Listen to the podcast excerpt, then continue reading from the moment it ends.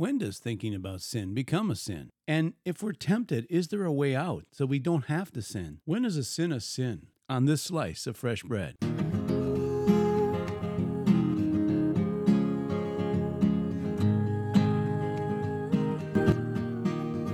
Welcome to Fresh Bread, a podcast ministry of Grace Bible Church Gainesville. Pastor Brandon, Pastor Keith.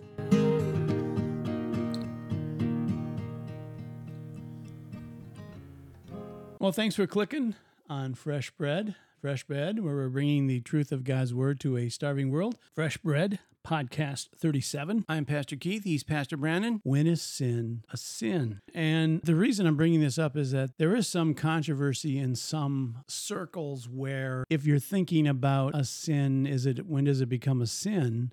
And looking at it biblically, what does the Bible say? When exactly do we sin? So, Pastor Brandon, is it is it still considered a sin if someone only thinks about committing a sin but doesn't go ahead with the sin? What do you think? Well, that's a nuanced answer. I mean, I think that we have to get deeper. There's a forensic understanding that the Bible gives us, helps us understand the process that we go through in terms of sin. I think that yes, there are times when when we only think about committing a sin that it's actually sin, but I think that there are times when it's not. And so I think that we can need to really d- dive into that forensic understanding of the process of sin, um, so that we can understand it completely. So I can't give you. I, I, it's just hard to give you a general answer. Okay, you you once brought up.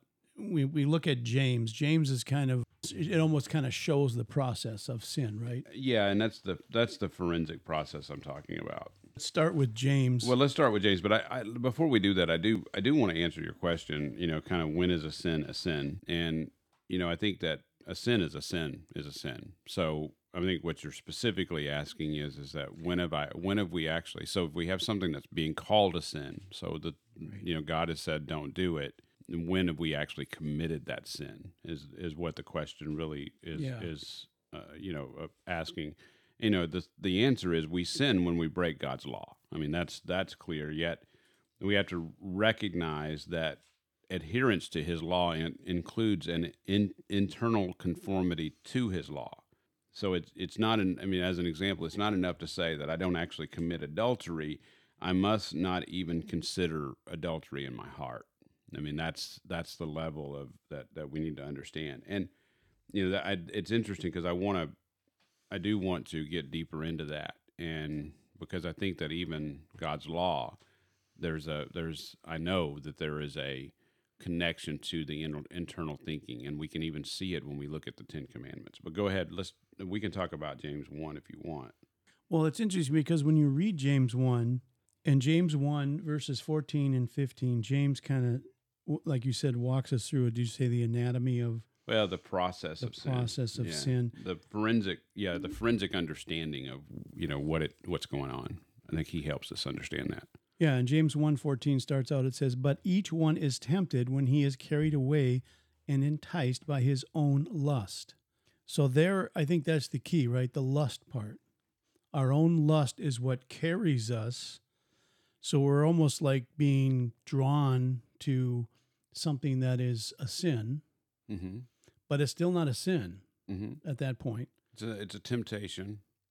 And then in verse 15 it says, when when when then lust has conceived, conceived it gives birth to sin. Yes. So it, it has this uh, this um, birth analogy. Yes. Which a lot of scripture does. And yes. when sin is fully matured, it brings forth death. Yes. So thinking about it, thinking about sin is not there there is a point where you're not sinning. That's right. That's right. It's a temptation, and and we can get deeper into that. I I think it might be helpful. You know, is, is it still considered a sin if someone only thinks about committing a sin but does not go ahead with the sin? So I think it might be helpful to to hit on that before we get into specifically into James and working through that process. The you know the answer to that question. So let me repeat it. Is it still considered a sin if someone only thinks about committing a sin but does not go ahead with the sin? It's interesting that the law demands, and we need to recognize this clearly, the law demands that I only refrain, that I not only refrain from the action, but that I have not have the inner sinful attitude. As an example, the commandment thou shalt not covet. And I think that this is a helpful helpful thought process to work through. So the commandment there's a commandment that thou shalt not covet. You know, the person, a man's wife or man's mm-hmm.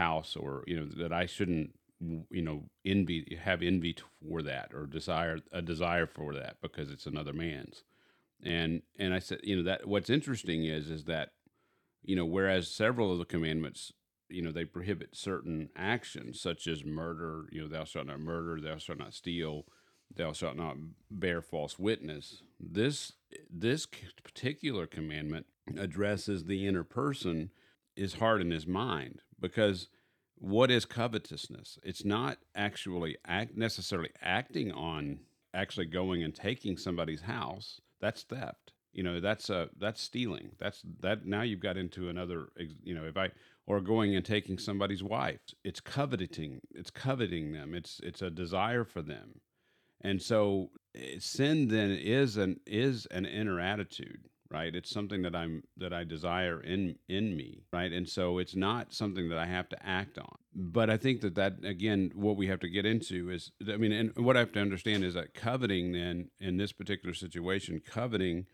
uh, you know taken to its end can become theft it can become adultery it can become you know bearing false witness for whatever reason. I mean it can once i've once i've gone into that coveting once i've coveted and I've, I've given over given myself over to it, then I it leads to further, you know, breaking further commandments.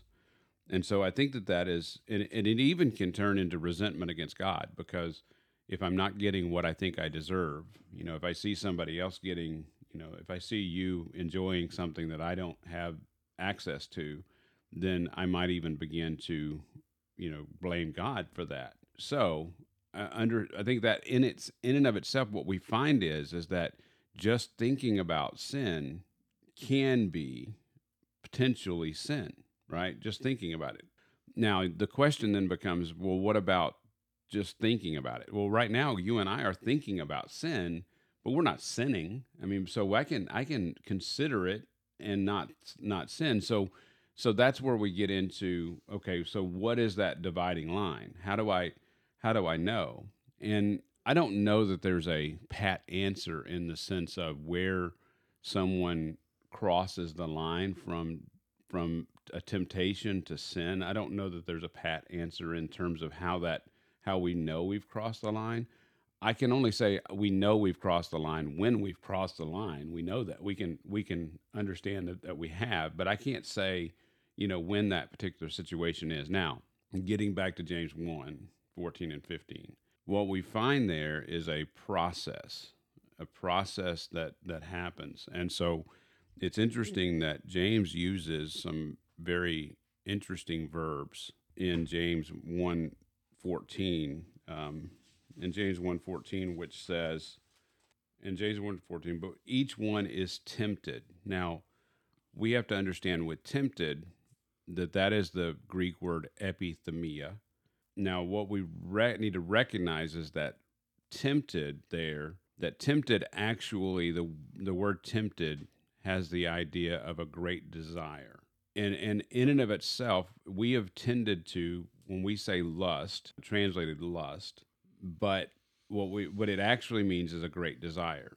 Now, the word in of itself isn't necessarily doesn't necessarily connote sin. In Luke, where the Lord was um, speaking of coming back of of speaking of the eternal state or speaking of the kingdom he says i have greatly desired to have this to eat this passover with you and i will not eat it eat it of it again until the king, kingdom have, until the kingdom of god and so that same word epithumia is used there i've greatly desired it's it's not sinful it's not a sinful desire. So what happens is is that that word actually takes on the object of what it is what i'm desiring. I could greatly desire a piece of cake and that isn't necessarily sinful.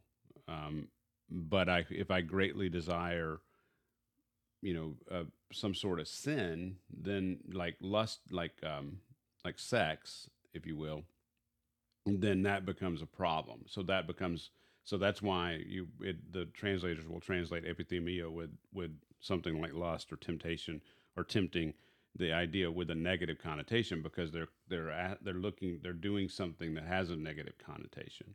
They greatly desire something that that is sinful, and so that I just want to make sure we make that under have that understanding. So then, so then he says he is tempted when he is carried away and and enticed by his own lust.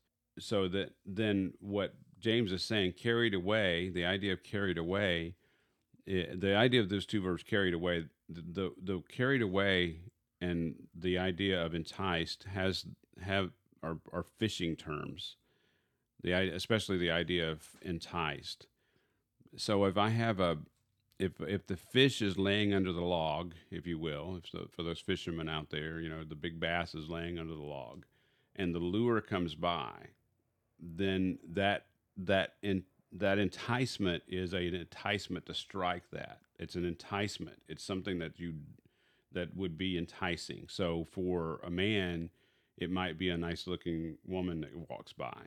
Um, there's an enticement to to strike. Now that's that's what's interesting is that should be informative to the to the ladies who listen to this is that when they dress in certain ways there's a they, they're they're increasing that enticement. They're increasing that that temptation to strike that to to, to do something. And so the the the word carried away has the idea of actually striking and and having some sort of resistance and then being carried away by it. And so it's that it's again that idea of of being you know tempted being and striking it and, and being carried away by it now james seems to James seems to now. By the way, he says by his own lust. What we have to recognize is is that it's the lust, it's this desire for this thing that's actually causing it to, to strike. It has, you know, it, the the thing itself isn't necessarily, you know, it's a temptation, but it's the lust that causes the the fish to strike. It's the d- desire for mm. that to to do that. So it's it's on me. So it going back to my example with women dressing in a certain way, it's not their fault that I struck, right? It's not on them that I struck, but but it is on them if their if their intention is to draw attention, right? I mean, in terms of their intention to draw attention, but it's not on them. It's not their fault that the guy did that, right? And I mean, you can't get into because you can't get into you can't say it's their fault because I mean, some they could be doing nothing that seems to be that it's untoward and still have somebody be tempted mm. you know by that or lust after them. It's their own lust that is enticing them.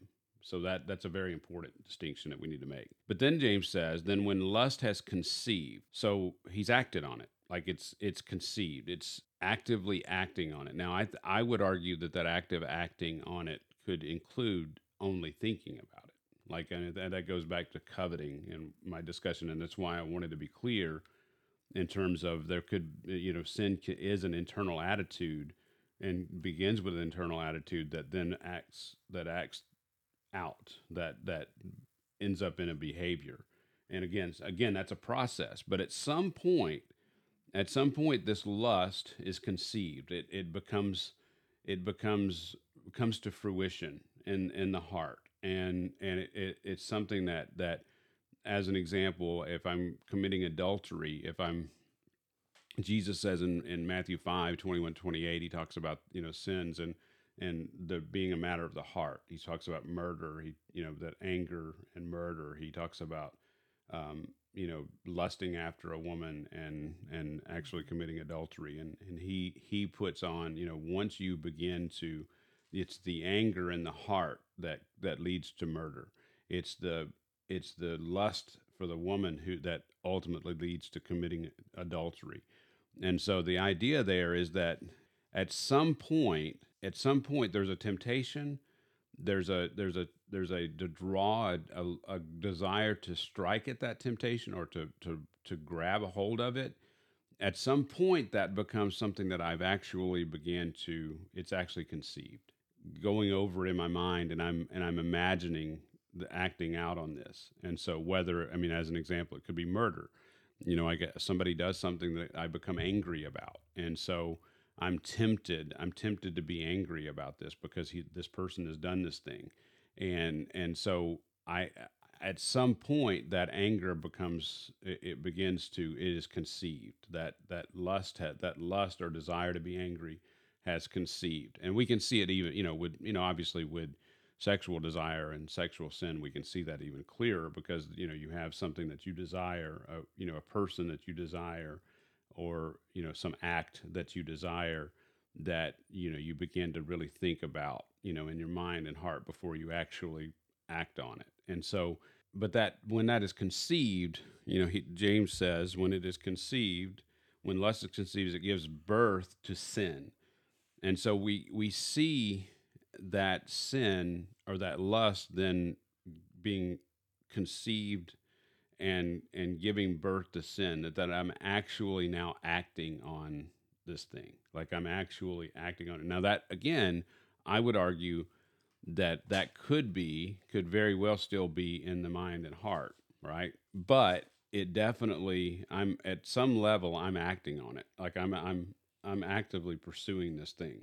And so when sin is fully matured, it brings forth death, meaning that that eventually I'm going to act on it to a to a point where you know sin sin obviously when the man and woman sinned in the garden when adam and eve sinned in the garden he god promised in the day that you eat of it you will surely die. And they died spiritually when they ate of it but that spiritual death eventually leads to physical death. I think that's what james is talking about is that sin actually leading to to death i mean that anytime I partake in sin, I'm I'm doing something that's uh, negative that uh, ultimately is to my demise.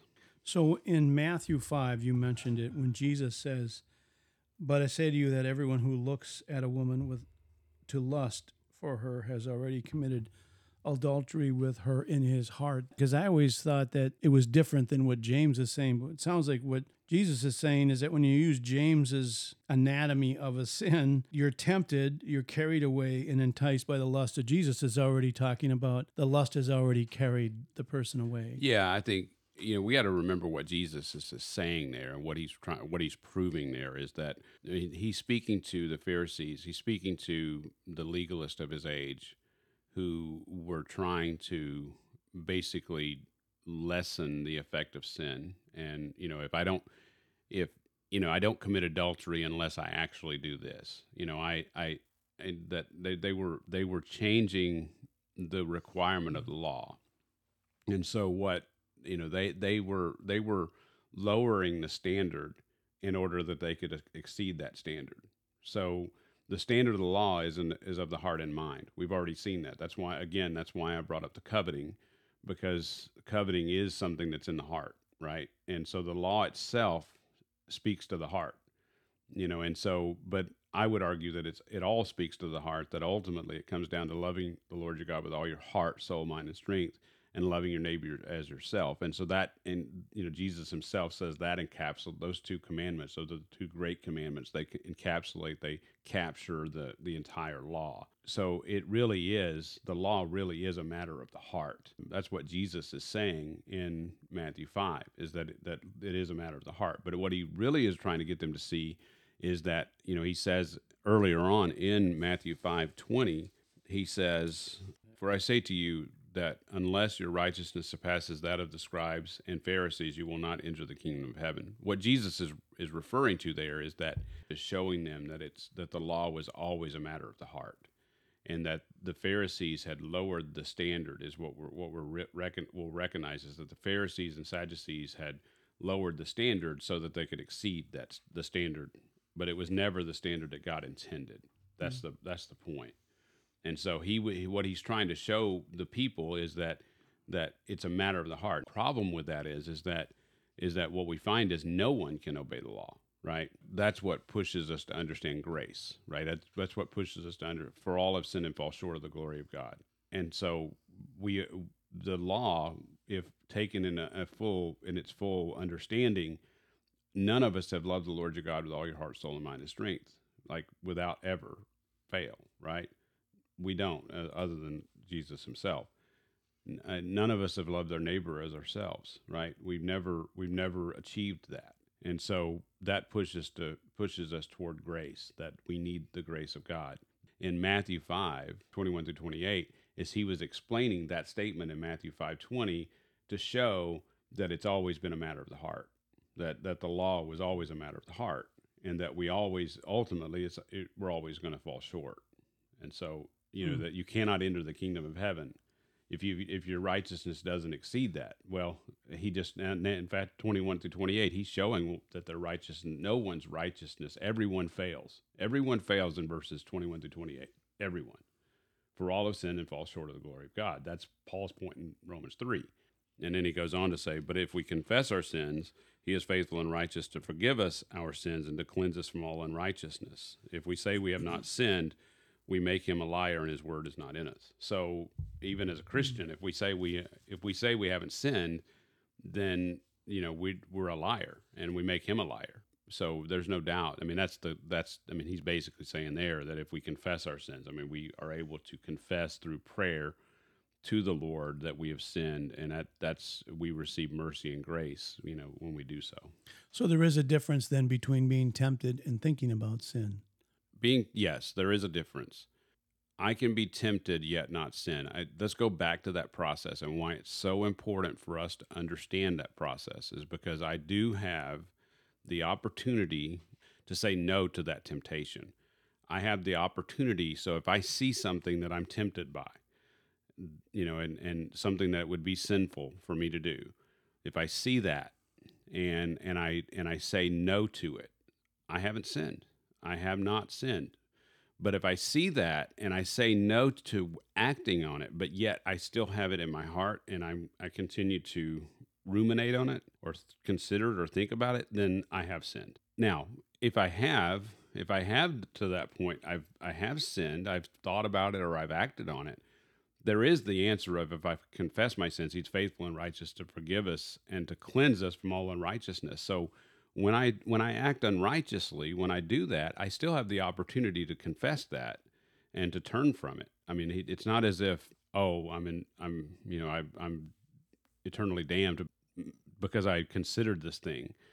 I mean, there's still the I mean, there's still the ability, according to John, there's still the ability to say, okay, I I see this as sin. I need to I need to forsake it, and that's that's what you know. Ultimately, when you come to that re- recognition that all again romans 3 all have sinned and fall short of the glory of god. I look all sin and fall short of the glory of god. I have i mean i've transgressed his law and i deserve judgment. And and that's i mean because everyone is undone before the lord when it comes to obeying the law. And so then it comes down to needing grace. Then it comes down to you know that that there has to be grace in order to to and and how that happens and what you know that we get grace through you know what christ has done on our behalf if we believe, you know, that he went to the cross and died for us. So is is ignorance a good excuse of sin? Like I, I didn't know. You know, Romans 1, you know, Romans 1 verse Romans 1 verse 18 says for the wrath of God is revealed from heaven against all ungodliness and unrighteousness of men who suppress the truth and unrighteousness. And what Paul is saying here and what Paul is arguing is that that God is going to judge sin. He's going to judge ungodliness and unrighteousness. And he's going to, these men he's judging are the ones who suppress the truth and unrighteousness. But who is that? He goes on to explain that which is known about God is evident within them, for God made it evident to them. For since the creation of the world, his invisible attributes, both his eternal power and his divine nature, have been clearly seen, being understood through what has been made, so that they are without excuse. For even though they knew God, they did not glorify him as God or give thanks, but became futile in their thoughts, and their foolish heart was darkened. And so, what Paul is explaining there is that no one has an excuse. And so, they, may sin in ignorance, you know, in, a, in one sense, but but it, when you get right down to it, you know, every man has enough revelation, general revelation, every man has enough um, a man woman and woman has enough general revelation of of the glory of God through his creation to be judged and and so that's Paul again is talking about the process you know that that foolish heart was darkened professing to be wise they became fools and exchanged the glory of an inc- incorruptible God for an image of in the likeness of corruptible man. He's talking he's talking about again that process that that sin spiral that we that we're trying to capture.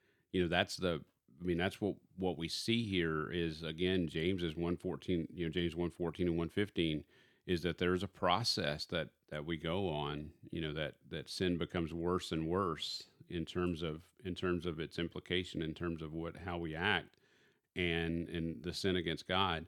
And ultimately that leads to death and ultimately that leads to judgment. And so so where where you are i guess the, at the end of the day where you are on that scale of how bad the sin is it doesn't at the end of the day doesn't ultimately matter because of the condemnation you know this condemnation is going to be ultimately the same. Can you explain I, we've heard these two terms the sin of omission and the sin of commission. I've heard those a few times. Can you help clarify what those are? The sin of omission, a sin, is the result of not doing something that God's word teaches that we should do. It generally used in contrast with the, the sin of commission or sins that, that a person actively commits. So, as an example, James in James four seventeen, James says, "Therefore, to one who knows the right thing and does not do it, to him is sin. It is sin." And so, it, the sin of omission is is not doing something that God's word teaches us to do. So I, you know, if if God says that I need to help my neighbor and I choose not to help, I mean, the, the, a, a good example would be the the uh, Good Samaritan, the the account of the Good mm-hmm. Samaritan. You know, after the after the man had been beaten and left in need of help, the first two men passed by and they failed to act. And so that's a sin of omission. They failed to do something that that they knew was the right thing to do. And so they you know they omitted it. They didn't do it. Uh, the sin of commission would be actually doing something that you know is wrong so if i as an example if i've been told if i if thou shalt not commit adultery and i commit adultery that's you know i actually act on it and do it that's a sin of commission okay so does the bible show we've heard i don't know if I guess if you grow up Catholic, you hear this a lot, but does the Bible show that there are two types of sin? There's the mortal sin and, and, a, and a venial. Yeah, mortal and venial. And no, those are actually an invention of the Roman Catholic Church. They they divide them into sin into two categories, the, like you said, the mortal and the and the uh, venial. And so the mortal sin, according to the Catholic Church, is an intentional violation of the Ten Commandments in thought, word, or deed. Uh, so, you know, something that's committed in full knowledge of the gravity of the matter, so to speak, and it's it's it results and it results in a loss of salvation.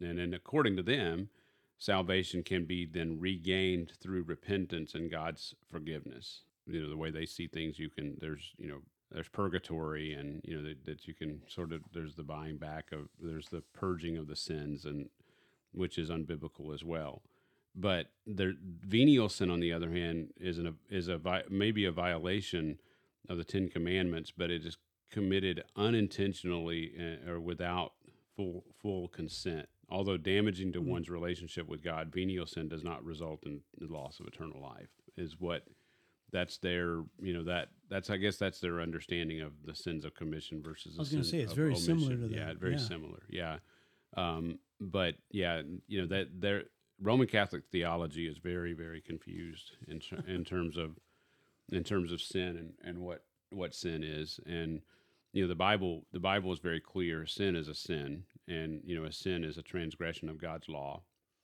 And and it doesn't matter, you know, like James says, you stumble in one point of the law, you stumbled on it all. And you know, it's very there's an exact standard. There isn't in terms of sin. Yes, there are implications the implications in in this world increase in terms of how i you know what sins that i have I, I, commit but in terms of the condemnation i'm condemned either way if i stumble on one point i've con- i'm condemned for having stumbled on it all right I, I there is a standard and i don't and i and i don't match up to that standard i don't rise to that standard that's that's the biblical issue is that there is a biblical standard of holiness and righteousness, and no one is able to reach that. No one, and other than obviously the Lord Jesus, yeah. and so which who who did reach that standard, who, who does a, is it, I shouldn't say. I mean, in terms of I mean, he is that standard. I mean, he is the standard. I mean, it's not even that he reached it; he is that standard. And so, so yes, I mean, I, I everyone's all for all have sinned and fall short of the glory of God. That is the message of Scripture, and all need grace to be made right with God. I mean, that's the message of Scripture. So, So is is there a sin that leads to death? Yeah, yeah. I mean, it, it, that, that's a funny question to me because actually it's in Scripture. First John 5, 16 and 17. If anyone sees his brother committing a sin not leading to death, he shall ask, and God will give him or give life to those who commit sin not leading to death. There is a sin leading to death. I do not say that he should make request for this. All unrighteousness is sin, and there is a sin leading not leading to death.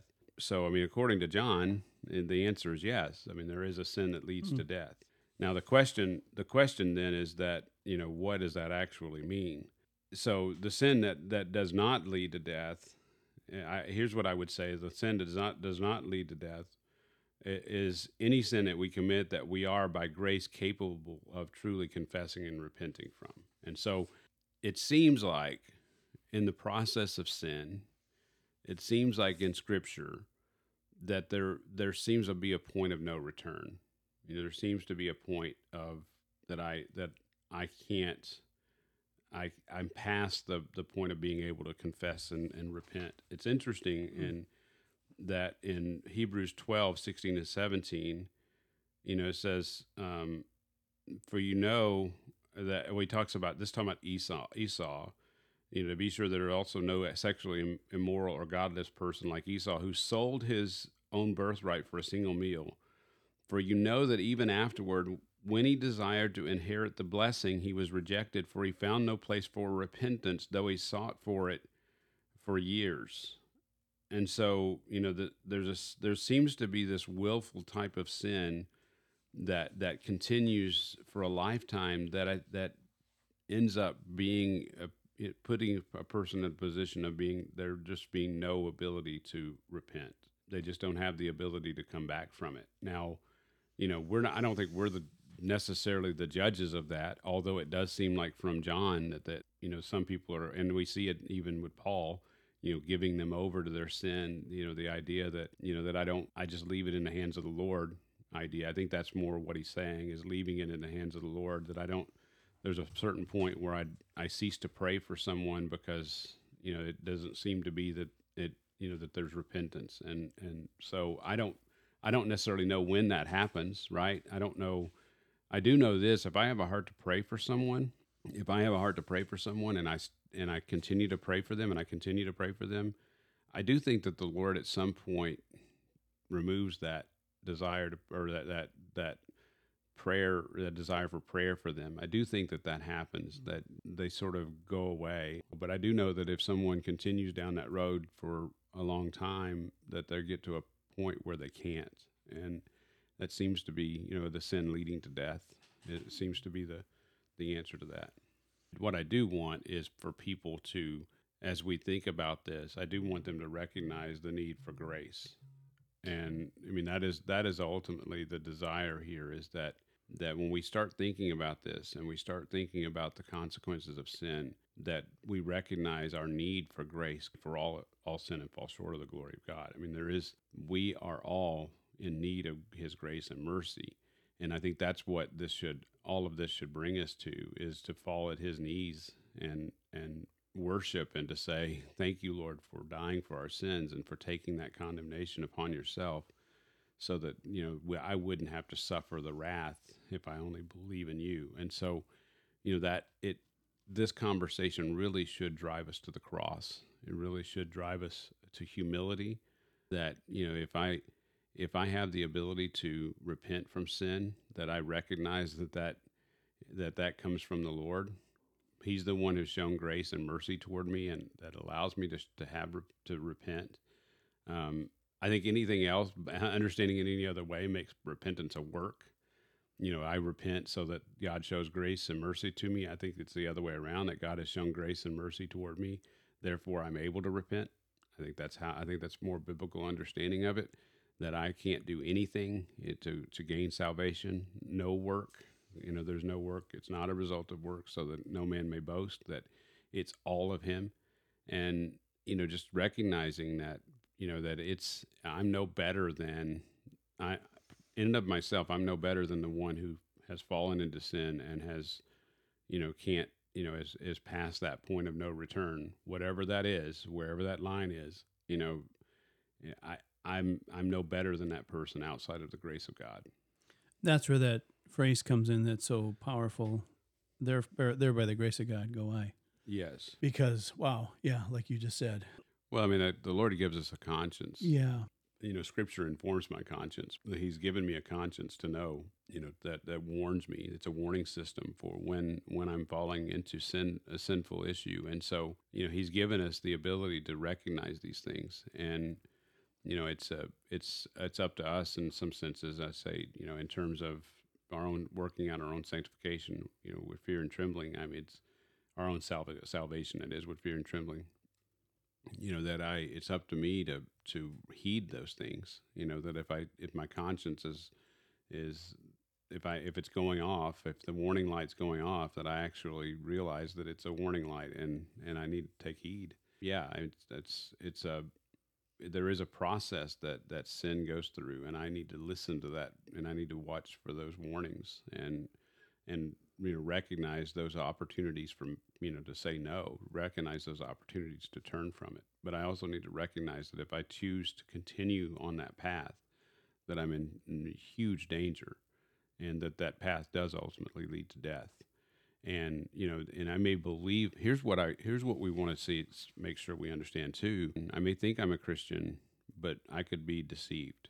I can't here's what's interesting is that i can't have if i'm in sin if i'm walking in sin i can't have assurance of salvation that mm. you know that if i continue in sin i can't be assured that i'm actually saved and so that repentance becomes you know even a greater even a greater point for the you know in, in, terms of the Christian because because if I continue down that road of sin, it could be very well that I'm not a Christian and mm. you know that I can't that I don't have assurance because I'm not a Christian and you know it's very very important as a Christian to really you know consider this this process of sin and consider that ultimately it could lead to eternal death and even damnation not it's not that a Christian can lose his salvation, but it could be that a Christian is deceived into thinking that they're saved and they're really not.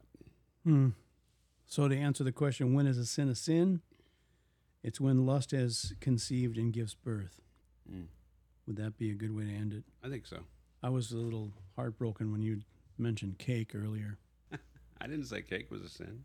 Well, yeah. It scared me a little bit. It scared you? Yeah, because I do like cake.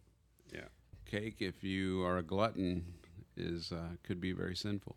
There for the grace of God, go I. Yeah.